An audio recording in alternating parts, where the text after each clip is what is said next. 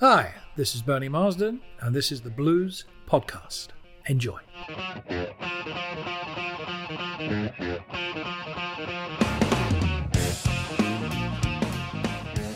Hello and welcome to the Blues Podcast. It's me, Big Boy Blow here, and I'm very happy to say I've got an absolute legend with me here on the sofa today. And I don't use that word lightly.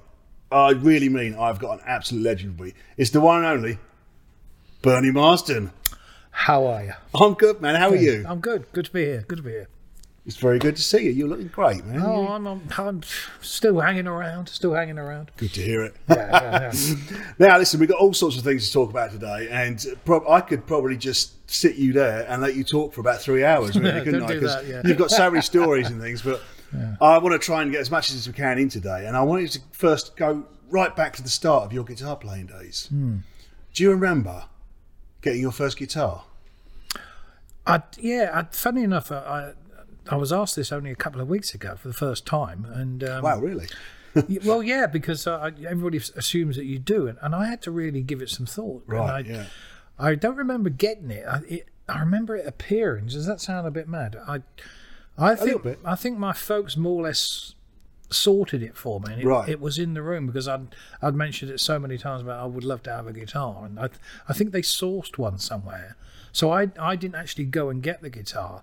And then there was like in the it wasn't for a birthday or a Christmas present, anything Right. like that. Suddenly it was like, oh look, there's a guitar. How old were you? Do you remember? I'd be about 13, 14. Right. Yeah. Good age, yeah I wasn't, good age I to wasn't, start. a, I wasn't a kid, you know, but I wasn't a te- just into my teens probably. Yeah. Was there someone in particular that kind of influenced you that you wanted to be kind of thing with the guitar? Well, I'd watched The Shadows on TV, Ah, you yeah. know, so I was old enough to take that in on a Sunday night at the London Palladium, Yeah. and that kind of Yeah. thing, and with Cliff, of course. And then I was the right age for the Beatles to become this m- phenomenon. Yeah, and then to look at that and say, oh, wouldn't it be great to do that, you know? And uh, so I guess that was my real first influences, and then I found through that uh, I had a people people around me, especially an, an older p- member of the family who was well into Muddy Waters and stuff. right. So by the time I was about fifteen, and I was learning my Jerry and the Pacemakers licks and searches and stuff, and I could play okay. You know, I wasn't very good, but I could play them. And he kind of said to me, you know, well, get rid of those records and learn this. And he gave me a Howlin' Wolf album, and Wow. a Sonny Boy Williamson album, That must have blown your mind slightly. and right? that did that that that literally did uh, turn me around. So that was when Yeah. I started thinking. s- Let's say, looking back on it, that was when I took it more seriously. What do, you, what do you think it was about those blues records that kind of captured your imagination down in Buckinghamshire? I mean, It, it's- yeah, well, that's it. You, that, you're dead on.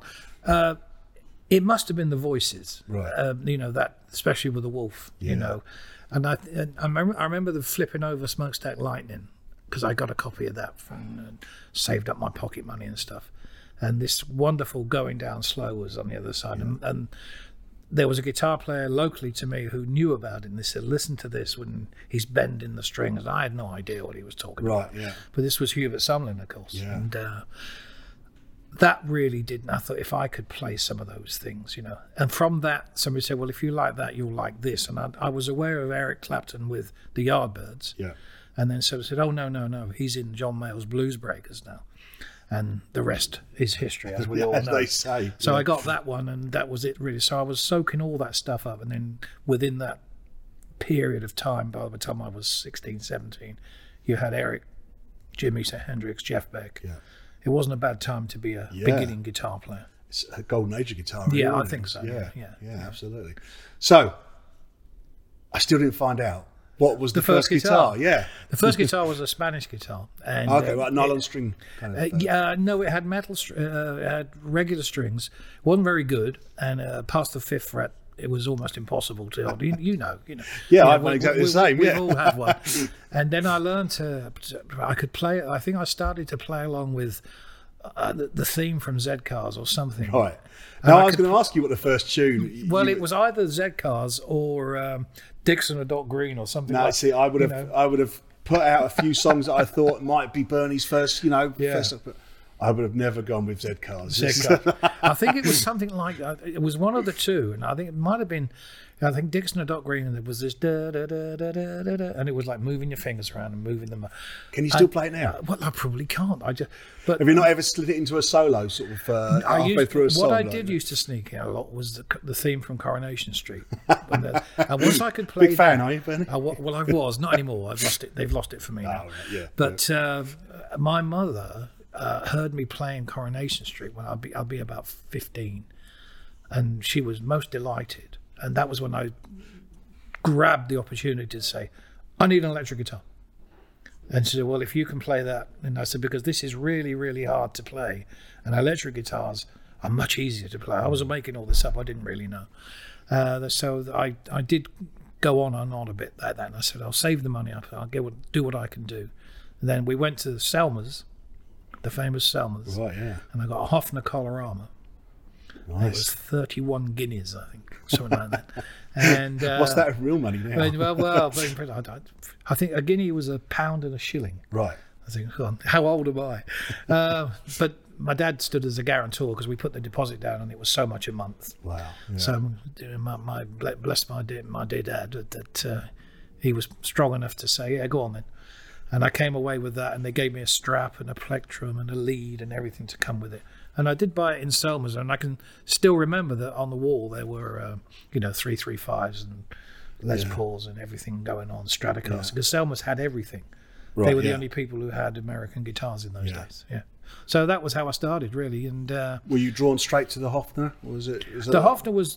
I, I was drawn to it because it was um, not that people say, oh, because it was like an SG, and I, I don't even think I'd seen an SG at that point, but um, it was in my price range basically. Oh, Yeah. I couldn't afford a Hofner very thin, and I couldn't aff afford a, a Hofner Galaxy. So the Colorama with two pickups and a tremolo arm was like uh, It's that like was a space deal. age, right? It was- Yeah, yeah, yeah, yeah. As my mother called it, the gear lever. Yeah, yeah. I take it you haven't got it anymore. No, I sold it when I bought my first uh, Les Paul SG, and um, it was it was going to be my backup guitar. And then when I got to the this this story is in in my book, um, and uh, I was going to buy this SG special. And when I got to the shop, half an hour later than arranged, they'd sold it. It was Orange Music in Old Compton Street. And uh, I, and I had a gig that night with no guitar because I'd sold my Stratocaster, and um, they said, uh, "Well, no, well, we've got another guitar at the back, but it's another twenty-five quid," and I didn't have it. So the guy who drove me to London that day, he said, "Well, I'll buy your Hofner, and I'll give you fifteen pounds for it." And I had no choice because I didn't have a guitar Right, yeah. you know, uh, to to play that night. So um, he had that, and he'd become a pretty successful builder. And he had that guitar for years, uh, hanging on his wall, saying, "You know that guitar I used to belong to." And Did I you sign it? no, I tried to buy it back from him, and he wouldn't sell it. He was rich. Really? Enough, he was rich enough to say, "No, no, I don't. Want, I don't meanie. need your money." Yeah, and I don't think. I think he did ultimately sell it during the White Snake years. I think. Right, yeah. So, um, so it, it never to be seen again. Wonder but I've where got it lots is of pictures now, eh? of it. Yeah, I wonder. Uh, well, I, maybe it's not around anymore. Who knows? I Who painted. knows? It, I had it painted like Clapton's. You know, I had it all done with the Right. psychedelic. Oh, yeah, wow. because he had an SG painted like. Yeah. that. I was about as close as I could get then, and playing as well. so, I mean, out of all the guitars that have come and gone over the years, there must be a lot of guitars. I'm imagining. Yeah. Is there something? Is there something that you really wish? You know, oh, I really wish I could get that back again one day. Yeah, there's a few. There's a few. I I, I had a Firebird Five uh, in a band called Wild Turkey, Oh yeah. which was a really good band, and that was a fire. I sold that because of um, financial necessity. Yeah. Um, it's been documented that I had the Keith Richard Les Paul, and they, everybody likes to say, "Oh, well, you made a big. You know, you're, you're the mug who sold them." Yeah. But I made twice as much money than I paid for on it, and I already had the Beast. Yeah.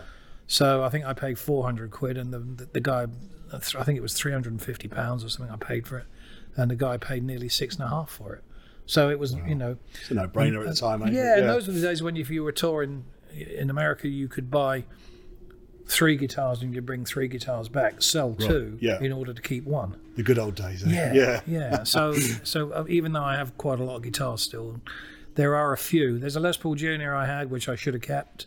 um, couple of Strats, but you know, there's nothing really that. Uh, I mean, the one I should regret is is the Keith Richard Les Paul, but you know, I've still got the beast. So um, Say la vie, eh? yeah, yeah. Yeah, Um, yeah. And, and you can't look back and. you know goes oh I should have done this. I Yeah. should because if you- you should have done this, but you know if you could have done, you would have done. So there are a few things I could have should have kept my Pete Townsend high watts deck, which I didn't even realise had his name on the back until I sold it. That's how much I took notice of that. But that was when you bought these things for a hundred quid. you know. Yeah, yeah. Um, there's not really anything that I can say. You know, could I have that back if I knew where it was? Not really. Yeah. I got enough to be going on with. Yeah, I was going to say, still got quite a few. eh? but, uh, you mentioned the Beast a couple of times there, Mm. and we should probably talk about that for people who don't know about the Beast. Shall we just have a quick introduction to the Beast? Well, I have a 1959 Gibson Les Paul Standard, which I bought in 1974. And during a Cozy Power recording session, he christened it The Beast. Now, I did a solo and he liked the sound. He just said, Oh, that thing screams like a beast. He said. so it became The Beast. And, Right. um, that's what its world. It's got. It's more famous than me, really. I was going to say, did you not say to Cozy, like, you know, hang on a minute, you know, if I put it on the stand there, it's, it's not, not making a noise now, Doesn't do it's, it's much me without- doesn't do making much that without me. noise. Yeah, yeah, I, I know, but it's it's it's a great guitar, and um, you know, it's become iconic, really. Yeah. You know, along with a few other ones, but uh, you know, mainly, you know, I've I retired it in I think 1994 because I was aware of you know its value and stuff, and with, the, with the best will in the world, somebody trips over a cable on stage and bang, it's gone.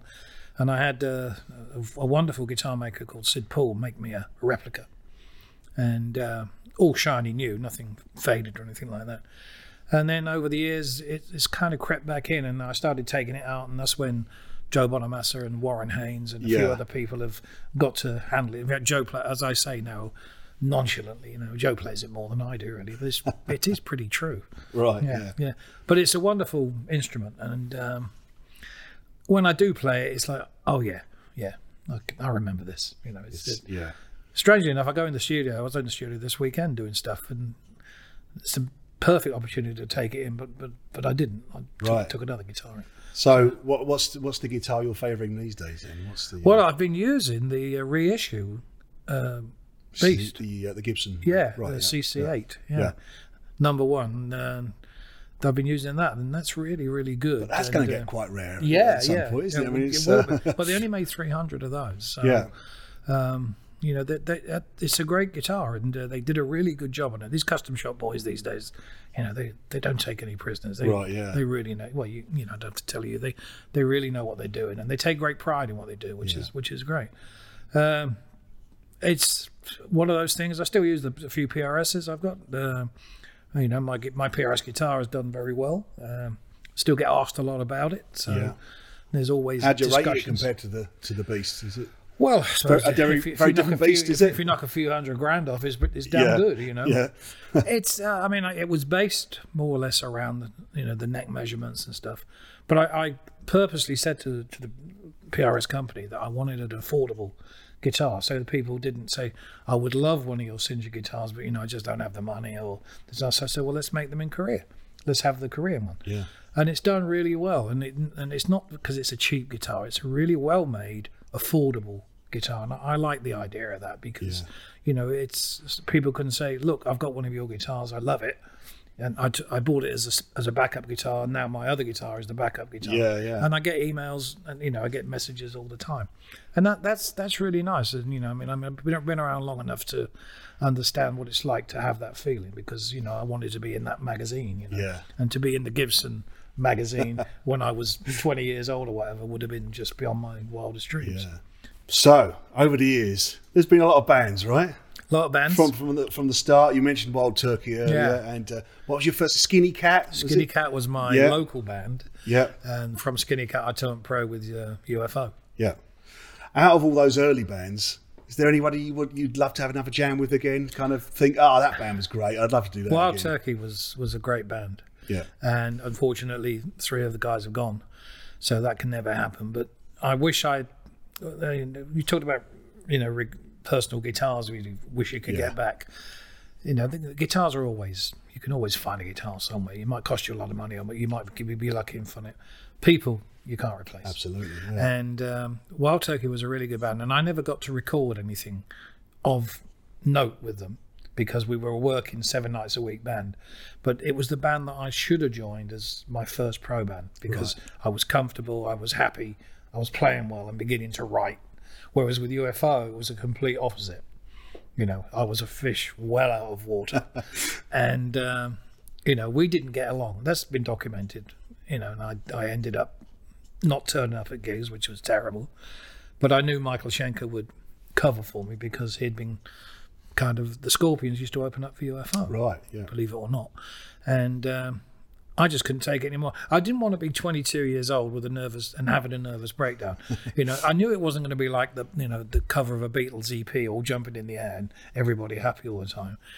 But I didn't think within a few weeks or months of uh, being a pro, I'd be dreading the gig Right. and that's how I felt. Yeah. and it sounds really dramatic now, and you know, in the book, I, s- I go into great de- detail about it. But um, looking back now, was it so bad? Probably not. You know, but Right, yeah. we, it- we were never going to be long-term colleagues. I'm not- Yeah. And yeah, I look back now. They UFO, and I have to say this, gave me the springboard to be in Wild Turkey and to be still a professional today Yeah. because I went from being a big fish locally with Skinny Cat, you know, sort of big in North Bucks, Yep. you know, to being suddenly being in a big band playing to a lot of people in uh, Northern Europe. Yeah. So big in North Bucks to being quite well known in Northern Europe was a big jump for me, and I and I'll always be thankful for that because um, without that experience, you know, and the fighting and the rows and everything going on, and but I got to work with you know Supertramp and all these really great bands, and Leo Sayer's band and. You know, and every every night I want, was wanted to be out there watching these bands, whether they were on before me or after me Yeah. and especially in Germany when you got to play with Steam Hammer and all these fantastic sort of iconic 60s names really who were headlining really we were the sort of up and coming jumped up Yeah. loud noisy rock and roll band you know Yep. but I, I saw a bit of these guys every night, and a wonderful band in Germany called Can, who are now really recognised as a kind of a, I don't know, German Pink Floyd. Dare I say, I don't know. But they were really good. I'd never seen anything avant-garde like that, and I was fascinated by them, and got castigated by the rest of the UFO guys for watching the support group. No, really. Yeah. Uh, But the there you- no-no was it? There you, it was a no-no. the headline band doesn't watch the support group. Well, I said, well, sorry, I do. Oh, the rules there of you rock go. and roll, eh? Well, God. yeah, well, I didn't like those rules, so you know, it was like you know, I was enjoying myself, you know, traveling and Mm. Yeah. being in airplanes, being on the road. All it was like everything I wanted. Then I realised I'm not liking this very much. Yeah. But it comes to an end, and you join a band, and Wild Turkey was one of those bands that was was really good. After that was Cozy. I met Cozy Yep. and Um, the ba- the band Hammer. That was great. That was a really good band. And um, Babe Ruth after that. Babe Ruth, Pace Ashton Lord. Yep. Yeah. Pace and- and- Ashton Lord to the that was other quite a band. short-lived little project. Pace Ashton wasn't Lord was about a year. it? Yeah. and that really um, there was a jump uh, between uh, Hammer with uh, with Cozy and Don Airy, Clive Shaman on bass, uh, and later Neil Murray, and the musicianship level was very very high Right. because Cozy was very demanding Yeah. great, great player. But, you know, come on, get on with it. You know, great attitude. And then when I went in, that fell apart because uh, he had a hit and uh, we thought we were going to make an album. And um, a guy called Mickey Most, who was kind of like the Simon Cowell Yeah, of his time, yeah. he came to see that we were playing in, I think it was Dunstable uh, at the California Ballroom. And uh, he came to see us and we were to discuss the album. We are all looking forward to it. And he came in and said, uh, I'm not producing you guys, he said, because uh, basically you you know what you're doing. And I, I don't work like that in the Right. studio. I like to tell people what to do. Yeah. So the band fell apart like on the Monday after the Saturday. And then I got the gig with, um, uh, was it Babe Ruth after that? Right. Yeah. Um, from Babe Ruth, who were a good band, good working band, but there was no Cozy Powell or Don Airy in that band. Yeah. So getting back, getting then getting the gig with the John Lord and Ian Pace, I went back up another Yeah. couple of levels Yeah. and decided that was the level I wanted to stay Right. at. You know, and that, How was it when you know? Do you, do you remember like getting a phone call from those guys or? Um, well, I, Cozy had set me up for the, for an audition, and then, and I didn't know. Obviously, there was no mobile phones in those days. I, I think I'd been in Sweden with Babe Ruth, and um, he rang me up and said, "How did you get on with John Lord?" And I said, "When are we talking about?" He said, "I put your name in the frame for, for his new band? And I said, uh, I don't know. So he said, and he was really quite angry. And he said, ring this number now. So this woman answered the phone and she said, Oh, well, you do exist. We've been trying to find you for two weeks. Really? And that night I went to uh, Manticore, which was Emerson Lake and Palmer's studio, and I auditioned that night for Pace Ash to the Nord, and I got the gig that night. And uh, there was really uh, it was it was it was, an, it was an audition, but it was a jam really. Right. But I I was didn't going to really- say, how do you walk into a room full Well, of I guys didn't, like that? And, I- and- because arrogance, I suppose. Right. You know, confidence, arrogance. Yeah, is, it's is there a difference? I mean, I went along because it was Deep Purple. I thought, "Ooh, why am I going? I don't know anything about Deep Purple. You know, I mean, I knew, s- as I said it famously now at the audition, John said, John said to me, "Do you know any Deep Purple music?" And I said, "No, not really, John. No, I didn't know that was exactly what they wanted. Right. Because they'd had like, f- you know, fifty-five Richie Blackmore clones right. and I didn't know anything about Deep Purple because I'd always listened to Peter Green. That's all I ever bothered about. And I said, I only know um, Dance on the Water. And John looked at me with that great look in his eye and said, I think you mean Smoke on the Water. And I said, Yeah, that's the one. I said, But I only know the riff that everybody plays in guitar shops. Yeah. And he cracked up. and after that, we went and played a couple of other things, and we didn't do Smoke on the Water. And uh, Tony Ashton came over, who was, who was just so lovely. And he said, uh, have they got your number? And I said, yeah, I think so. He said, good. He said, he said, uh, you'll get the gig. The funny thing that happened before was um, there was a pal of mine in um, the holding area. There was about another 10 guitar players who had slotted in for that night. Yeah. So they put me in at eight o'clock or something. And when I walked in with my, and I had the, the bass with me, and uh, I walked in and there was a f- five or six still people waiting. And this fella, Scottish, Scottish fella, said, uh, oh, he said, uh, oh, gentlemen, he said, uh, do you know this man? And they all went, no.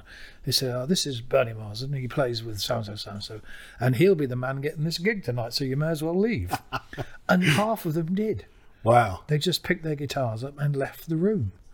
and I did get the gig, so he was right. And uh, it was kind of strange because I felt, you know, but it was like, I just kind of laughed it off at the time. But when I look back on it now, it was a very odd thing to do Yeah. but um, getting the gig with them was great. But then it it was all singing, all dancing, all through the music magazines and every and the radio stuff. New supergroup, you know, Yeah, Deep Purple, because they were so big. Deep. Yeah. I, I didn't know how big they were. I had no idea. I mean, I knew they were a big Is that band. in some ways a good thing, though? I 'Cause think you it just was. kind of- Yeah, if I'd have been, if I'd have been searching for the gig and desperate for it, then I probably wouldn't have got it. Right. You know, but I, they wanted somebody who could sing and play, and most importantly, write. Right. And so when I did the Pace Ashton Lord album, which we went off to Munich and recorded, that's when I first met David Coverdale. He came to see John and Ian in the studio. He lived about 50 miles from Munich. And when the album came out, and by the time the album came out, the band had almost finished. Yeah. We only did five gigs, and uh, he said, uh, "I like the way you play." He said, "You're like a like a session guy," and I said, "Well, I do on that album, yeah." So when I did, a session when I played, uh, we had the first run through for what turned out to be Whitesnake.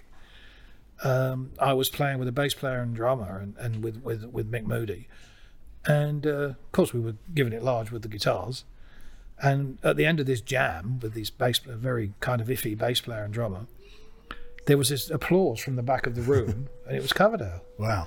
And he took me to one. He said, "I had no idea you played like that." I went, "Really?" I said, "Well, I've been in a couple of bands." Yeah. He said, I did, "He said I just based everything I thought about you on the on the PAL album." And I said, "Oh no," I said, "That was me being very controlled, really, you yeah. know, self-controlled, really." Yeah.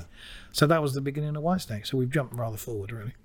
So, uh, now you mentioned it, we probably should talk about Whitesnake just a little bit, maybe. Uh, you know, it's, uh, it's quite a big part of your life, I guess, wasn't it? I It was- guess, yeah, yeah. somewhat. Yeah.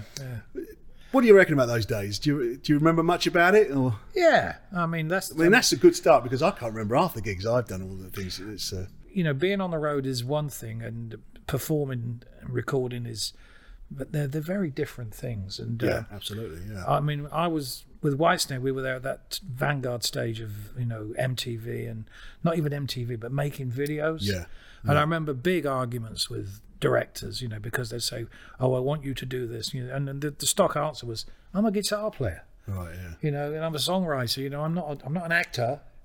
And of course, it was kind of a bit blinkered, but we were all the same. Yeah. And that shows on some of the early Whitesnake videos that we're not taking it awfully seriously.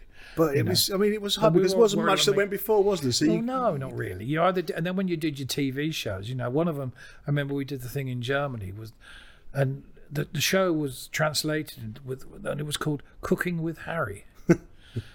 and we're we're unplugging the first album or something, and it was a it was a, a the Bake Off. right. But then with this, this English guy making, I think he was making pancakes or something, and we had to stand around waiting, you know, uh, to play the single in, uh, you know, from EMI Germany. Yeah. That's kind of So weird, right? kind of weird. Yeah, I mean that'll be out there somewhere, won't it? You Probably, and yeah. There's other ones. There's one that came up f- recently, and the audience all have their back to us while we're doing. I think we're doing uh, uh, "Time Is Right for Love" or something. And, but the audience all has their back to us, and we're, like, we're all thinking. You can see we're all going. Like, What's the point of being here? Yeah. That's because we're there because EMI have said go to Germany. You're doing a TV show. You know, I got into terrible trouble after Whitesnake. I think, well, I had a band called Alaska for, well, all of about 20 minutes. And uh, we did a TV show, a lunchtime thing with uh, S- S- Sade, yeah. with that uh, great record of hers. And she was really cool, really cool. But, you know, oh, you're English? Oh, you're, yeah, we flew in yesterday. And, and, and, and I thought her name was Sandy. and I kept calling her Sandy, and she was getting more and more annoyed. and Really, rightly yeah? so. You know, and, and, and I watched the run through, and she was singing live, and she had a great. vo- And I was going, "Oh, Sandy, you're really good." And then she kept saying, uh, uh, "Sandy, uh, Sandy, uh, yes, yes, all right, Sandy." And and afterwards, somebody said to me, "Her name is Sandy." I didn't know, you know, and just stuff, stuff like that. So she didn't call you Barry or anything, No, just to get no, you she, back, didn't like, you give, know. a- she didn't give a monkey who I was. It didn't matter at all. But things like that, you remember, you know. Yeah. that's not in the book actually. Yeah. I bet, yeah, I bet you won't forget that ever, eh? right? Yeah, God, yeah, she won't. Yeah, she- Yeah. yeah, she did all right. Then. Yeah. Who was that guy Yeah, who who was kept that calling guy? me Yes. Sandy? Yeah. Sorry. Yeah. yeah, just like- yeah, there, folks. There's the apology, the official apology. All Yeah. these years later. Yeah. yeah. Um, so go go back to White Snake, Hmm. and let's talk a little bit about the, about the song. Here I go. Yeah, here I go. Do you remember writing that? I do remember. Yeah, I was um, in my the house I- the- before the one I live in now, and I had this idea for a song, and I kept knocking it around myself, and then I finally took it to the Clearwell Castle when we were doing Saints and Sinners, and it was the last thing we recorded. I played it uh, to David, and um, the second verse was the first verse, and he said, "No, we'll go and go away." He would always say, "Oh, I really like that," and then he would go away and do the lyrics Right. Yeah. but he kept some of the lyrics, and I, I had the you know the here I go again, Yeah. and then the chorus. So we go from the major to the minor, and so it's positive and stuff. Yeah. Anyway, he came back with you know another set of lyrics using some of the bits, and and uh, I think we knew I, we knew that we'd recorded something pretty good, and it did well um, originally. Because that was what, 82, was it? 82. Mm-hmm. Yeah. Yeah. I don't think it, I think it was. I don't know. It was top ten. It certainly was top twenty. Right. I think it was me, John Lord, Ian, and Neil in the in the in the studio. I mean, I did the arpeggio. There's a harmon, guitar harmony solo. That, Yeah. That's definitely I did both those.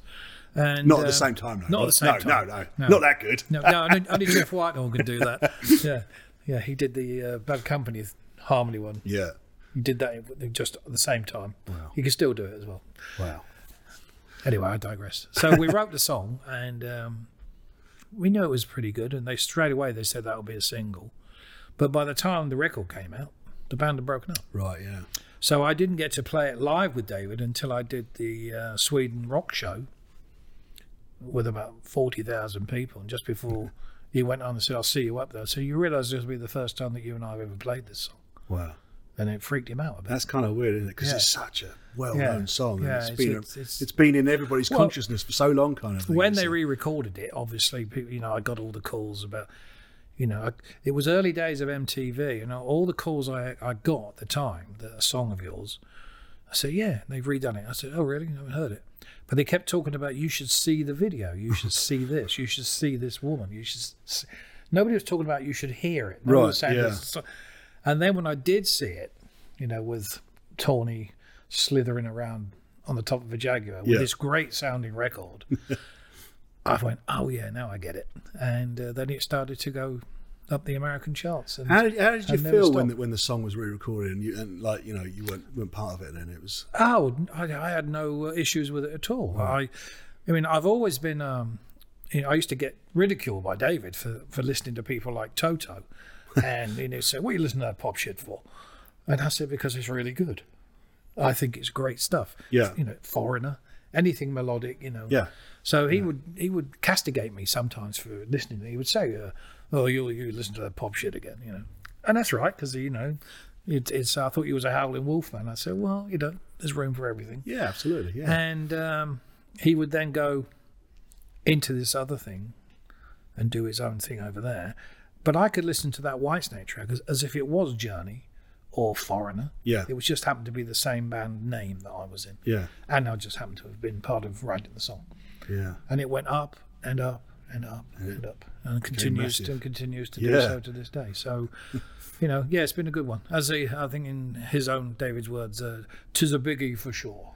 for sure For sure, I mean that's that what he is says, yeah. you know I, I was reading statistics earlier in the day and I you know saw the magazine saying it was in their top 100 songs of all time and all Mm. that sort of thing Uh, having written a song like that, as good as that, as you know, popular and as iconic as that, Mm. are there other songs that you hear now written by other people that you wish you think, oh wow, I wish I'd written that one? Oh, anything by Steely Dan. you know, I Okay, mean, yeah. I mean, you know, it's- musicians are always one of the, this, Yeah. the grass is always greener. Absolutely, You know, you know, a paperback writer. You know, and- Yeah, but it's nice to be in a club that you know is not that big when you say that well you know I, when it was when it was top of billboard and cashbox or whatever and you see here i go again marsden coverdale yeah, you know whether you can say well that is a dream come true Yeah. to write an american number one you Yeah. know, and, and you know there's been a number one every week but that still doesn't mean there's that many writers who have, have- have been able to do that and i we always knew we had a good record but i never expected it to be number one in america you know yeah, but it did and it continues to be massive especially in america it's it's really big here and europe but however big you think it is here if you're whether you're in germany or spain or whatever it's 10 times bigger in america right, yeah, and you know when my kids are on holiday or something and or anybody's on holiday they i think once a day i get a text yeah, saying it's on the radio now. Yeah. Well, I know it's on the radio because I, you know, I know how many plays it gets Yeah. a day. You know, When you're out, when you're out and about and it Hmm. comes on like over a- you know in a shop playing or something, do you ever feel like turn around to someone and go, hey, I wrote that? No, it's, it's quite the opposite. In fact, you, you if, if it's on in a shop, and that has happened a few times, I, I tend to walk out of the shop. Really? Yeah. Yeah, yeah. It's, it, I don't know what it is. It's almost like seeing a picture of yourself you don't like. You know, not that I don't like it, but it, Yeah. you think, well, you know, you and when when the company wants to use it for a big campaign or something, and you know, we I mean, we we have turned down a few things, but we don't, you know, because you're trying to keep the integrity of the song together. And for every time you turn something down, you get something else that Yeah. is, is Yeah. different again. So, you know, it, it's uh, it has its own life really. Yeah. And, uh, but you know, I hopefully I've written some other songs that are you Well, know absolutely. yeah. just yeah. as they might not be as successful, but you know, walking in the shadow of the blues for me is one of my favorites. yeah. I think that's a great rock song, and "Fall for Your Loving" is a good tune. I was going to ask you about favourite songs and that because I always think it's really hard when you've written a bunch of songs, however popular they are or whatever. It's almost like picking a favourite child kind of thing. Like, you know, Hmm. Yeah, you it- can't- it is. I mean, do you have a favourite song in particular that you've written? I think Shadow is one of my favourites, funnily enough. I mean, everybody would say, well, surely it's the other one, you know. But I mean, here I go again. When I do it, you know, if I'm doing the with with the book tour or something, Yeah. you know, I break it right back down to just me and the acoustic guitar, which is how it began. Yeah, And you can see what it means to people. You know, whether you have hundred or five hundred in the audience or whatever, and it's their wedding song or it's the song that they had their first Oh, yeah. date to or their child or something. So you can't turn around and say, "Oh, that piece of da da da," da," you know, "Oh, it took me five minutes to write that." It didn't, but you can't throw it away because it means something to somebody somewhere, Yeah. and you can't be flippant about it. Which I, I learned that from. I think, I think it was um, Robert Palmer. I think that said that in a it's an article, uh, something like that. He, Yeah. he, he made some comment about, oh, that piece of so and so, you know, you know I, I wrote that in two minutes. you know. yeah. But it means so much to some people. Yeah, it's- you exactly. Yeah. can't- And, you and can't he, dismiss he it, said, yeah. I regret saying that, so I always remember that kind of thing. yeah, it's Yeah. a good bit of advice, isn't it? But I Yes. don't know. These things mean something to somebody, don't they? It's- Which Yeah. is great. Which is great. Yeah. Oh. Which is probably why we write them in the first place, eh? That's what we tried to reach people. Yeah. yeah, yeah. Sometimes you reach a lot of people. Yeah. if you're lucky. Yeah, yeah. if you're very lucky.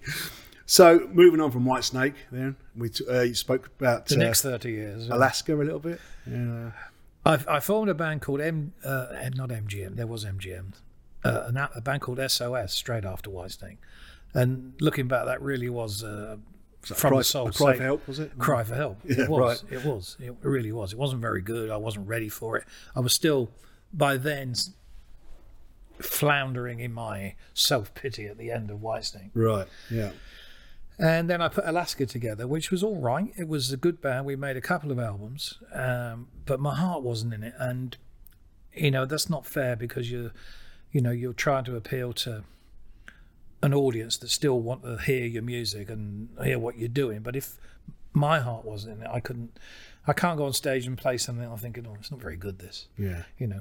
And it was okay. We did it for a, eh, probably a couple of years, but I kind of kicked that into touch as well. And um, I've gone back and had a listen to some of the songs. There's some pretty good songs, on Right. there, Yeah.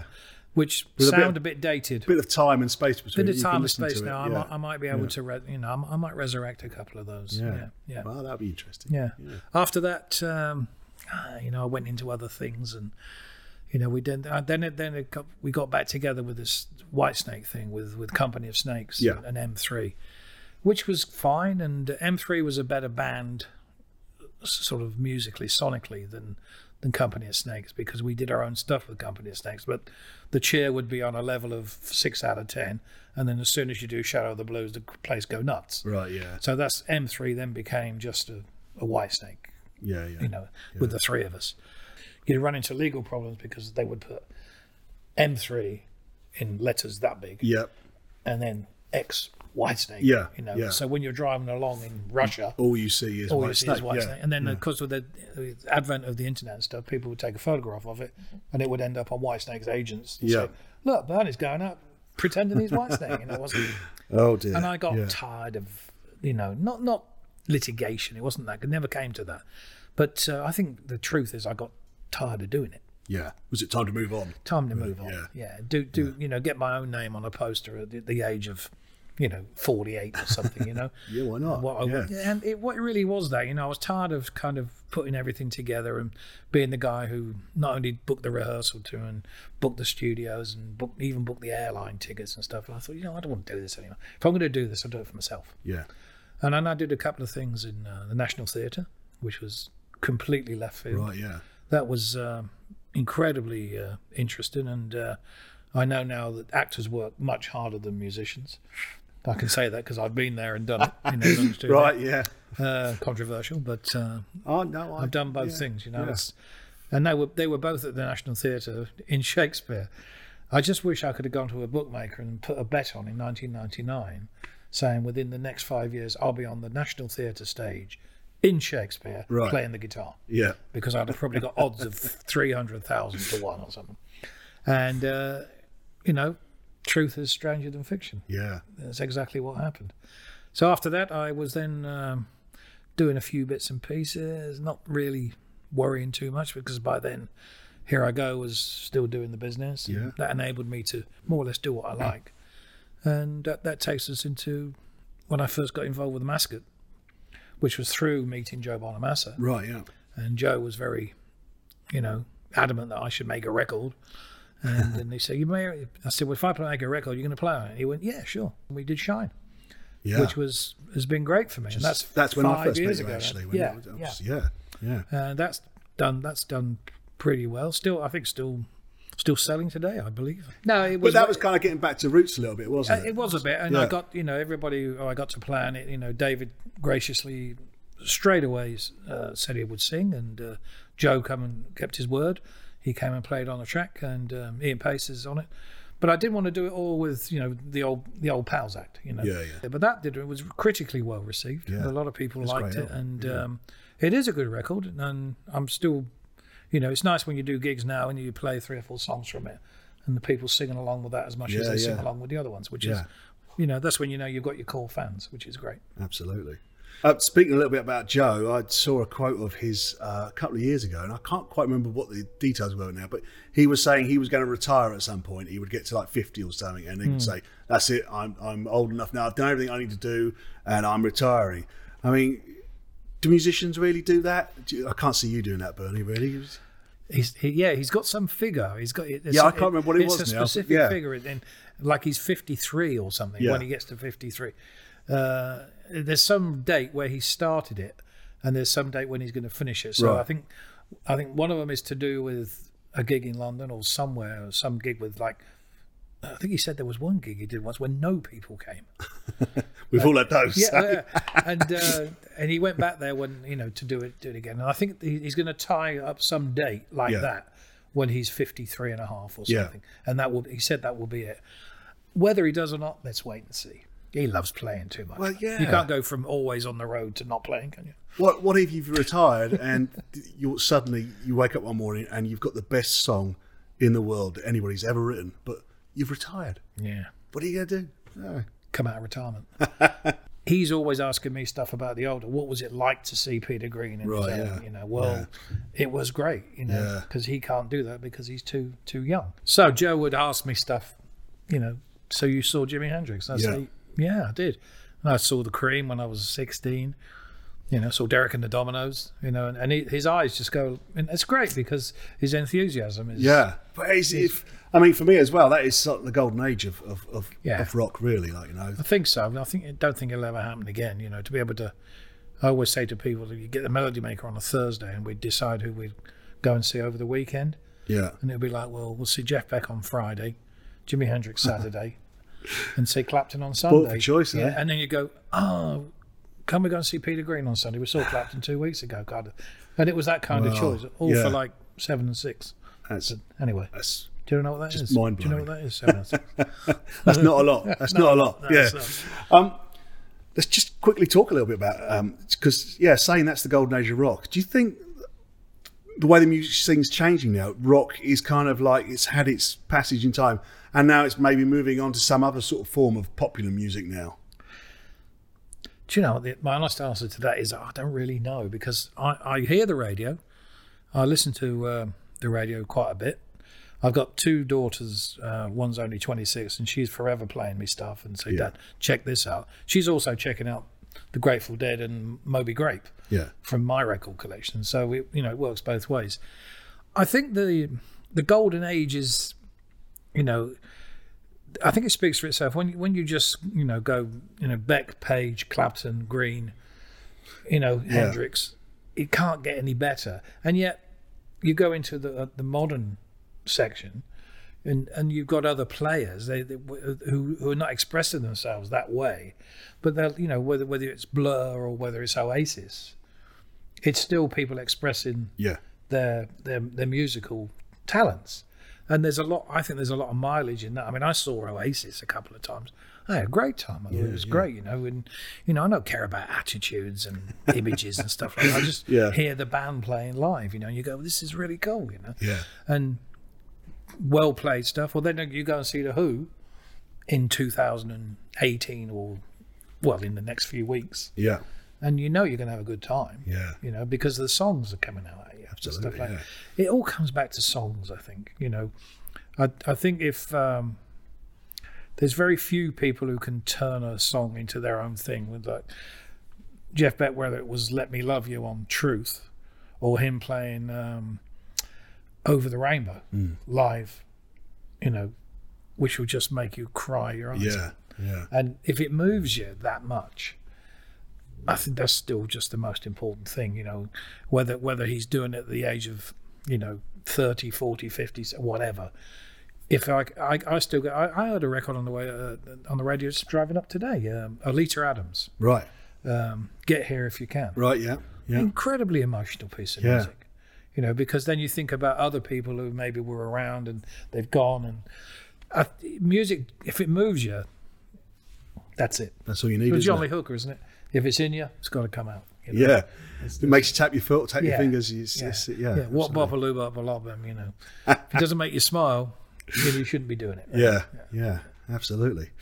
Well, I think we're going to do one more question before we go. Bernie. Okay. Actually, I'll do one more question, and we got a couple of fan questions coming up as well. Okay. So, but I always like to finish off these podcasts by asking the same question to everybody, and it goes something like this: It's uh, it's a few years in the future, right? It's the end of the world. It's the last day. And uh, the big world government has said to you, Bernie, we need you to put on a massive concert for us. Uh, and we want you to pick your band, hand pick your band, and play us one great song to go out on. So, who would you have in the band, and what would your great song to go out on be? this one always gets everybody. The song would be something like uh, "I'm Only Sleeping," right? Yeah. something like that. Yeah. Something from Revolver or Yeah. something. But living all past. The Well, people? let's say, let's say living because it's uh, you could maybe have some holograms as it's in the future and all that kind of thing. that's so true, you yeah, know, that's true. I don't know. I mean, I would love to be able. The, the, the choice to be able to play with John Lord again would be right? Yeah, that was uh, that's one of the great highlights of my career. And then, but I could add Cozy Powell to that. But playing with Ian Pace for seven, eight years, you know, I'm kind of spoiled. yeah. You, You could have know- quite. I mean, you could you can have you can double up on drummers and bass players Yeah. if you like. You can just. And have when I as got many to as you walk like. out at the Beacon Theatre with the Allman Brothers, Wow. that wasn't that long ago. Yeah. So you got Warren Haynes, you got Joe, Derek Trucks as guitar players. You know, one more night with Rory Gallagher. Who wouldn't pay Yeah. money for that kind of thing? Yeah. with a hol- if if it's a hologram, I, I, I think making a band would be. I think the end of the world would probably happen before you had the time to call everybody. Well, I think if you had all those guitarists on stage, you wouldn't get through all the guitar solos, would you? By the time that the uh, by the time the meteor hit, After or whatever. guitar yeah. solo, come bass solo and drum solo. I, don't- I don't know. You- You'd want to put your, your heroes in. You'd want to put younger people in. You know, people who bring energy and vitality to what they're doing today. You know, and then you just think back of the first time I saw Eric Clapton play live. yeah. You know, you know when he'd had his hair permed. And I think he said, "If I can look like Jimmy, maybe I can play like him." I think he said at the time. So even he had his Yeah. heroes. you know. Yeah. Absolutely. Yeah. I don't know. Maybe I failed that question, but it's a No, I difficult think that's thing to great. do. Actually, Yeah. I, I, okay, yeah, good. Yeah, I love that. Brilliant. So we had a, a few, quite a few people writing with the questions and all that, and we picked out a couple just to, you know, um, finish off the interview with. Now Fiona wrote in and Yeah. said, uh, "What animal would you be?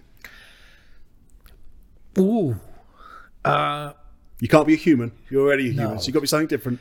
I'd probably be um, a wolf. A wolf, Hmm. okay, like howling wolf. Well, it- uh, Maybe, maybe that's back of my mind. Yeah. Uh, kind of a night person thing, but also like appear to be a little less, um, more stronger than you look, with a soft fur Not around. quite you, so you know. cuddly, but uh, yeah, yeah, yeah, could, be, could bite a bit as well. I might be a bit of a wolf. Yeah, got the teeth, eh? yeah. Well, yeah sometimes, uh, yeah, probably a wolf. So we had another question. Uh, someone called Lee wrote into us, Mm-hmm. who's read your book, which is uh, still available, I believe. from all good bookshops. Where's my guitar? So yeah, where's my guitar? Uh, he said in the book you said you've read many, many blues books, and he wanted to Hmm. know what some of them were. Oh, I mean, any biography going. I mean, uh, if it's somebody that I've listened to over the years, uh, there's so many good books out there. There's a really good one called Searching for Robert Johnson. That's by a guy called uh, Elijah Wald. Yeah, That's really. Have you read that one? That's a really good I one. think it's on my shelf. He but kind of I can't debunks read. the whole Johnson right? Yeah, mystery. yeah, which by saying he was just a great blues man. It's a very different read. Um, but I'll, you know, T Bone Walker, Muddy Waters, I've got a lot of books on. I've got a lot of stuff about Mississippi in the 20s and 30s. I've really, you know, I've, I've not got really deeply, deeply into it, but, you know, I tried to find, and I've been to, I go to Mississippi fairly often. You know, I've got some Yeah. good friends down there. And when you're down there, you tend to suck yourself into the, you know, the well, I wonder what it was like, and then you find Yeah. out that it's still like it in, Right, in yeah. most places. And um, I, I, I, I tren- tend to read like street um, road books where people have been on the road where people or there's a uh, it was a really good Jim O'Neill did a great book uh, called uh, The Blues Men, and it's just interviews with the guys when they were still around Right, yeah. that they couldn't print the whole thing of at the time because they were limited in space. Yeah. and uh, he kept the tapes or he kept the transcriptions and stuff. And there's a couple of books out there. So to read about Jimmy Reed and some of the lesser known guys, Yeah, yeah. you know, and um, they they're really good. Freddie, there's a particularly good thing on Freddie King, who's always one of my favourites. Oh, Yeah. Love Freddie and King, um, there's some BB King stuff. I've read, I think every BB King biography going, including his own one. So. Yeah. I mean, that. I mean, just find out who you I listen to, and you've probably found out that's who I've read about. Yeah. I do read a lot though. Yeah. Got to have something to do, haven't you? In between Yeah. writing hit songs, Yeah, I eh? know, yeah. collecting guitars. Mm. Bernie, it's been absolutely amazing to talk to you today. I wish we had more time. My uh, pleasure. we are out My of time. pleasure. Thank you so much. Thanks, man. So, if you've enjoyed this, why not like and subscribe to the Blues Podcast right now? All right.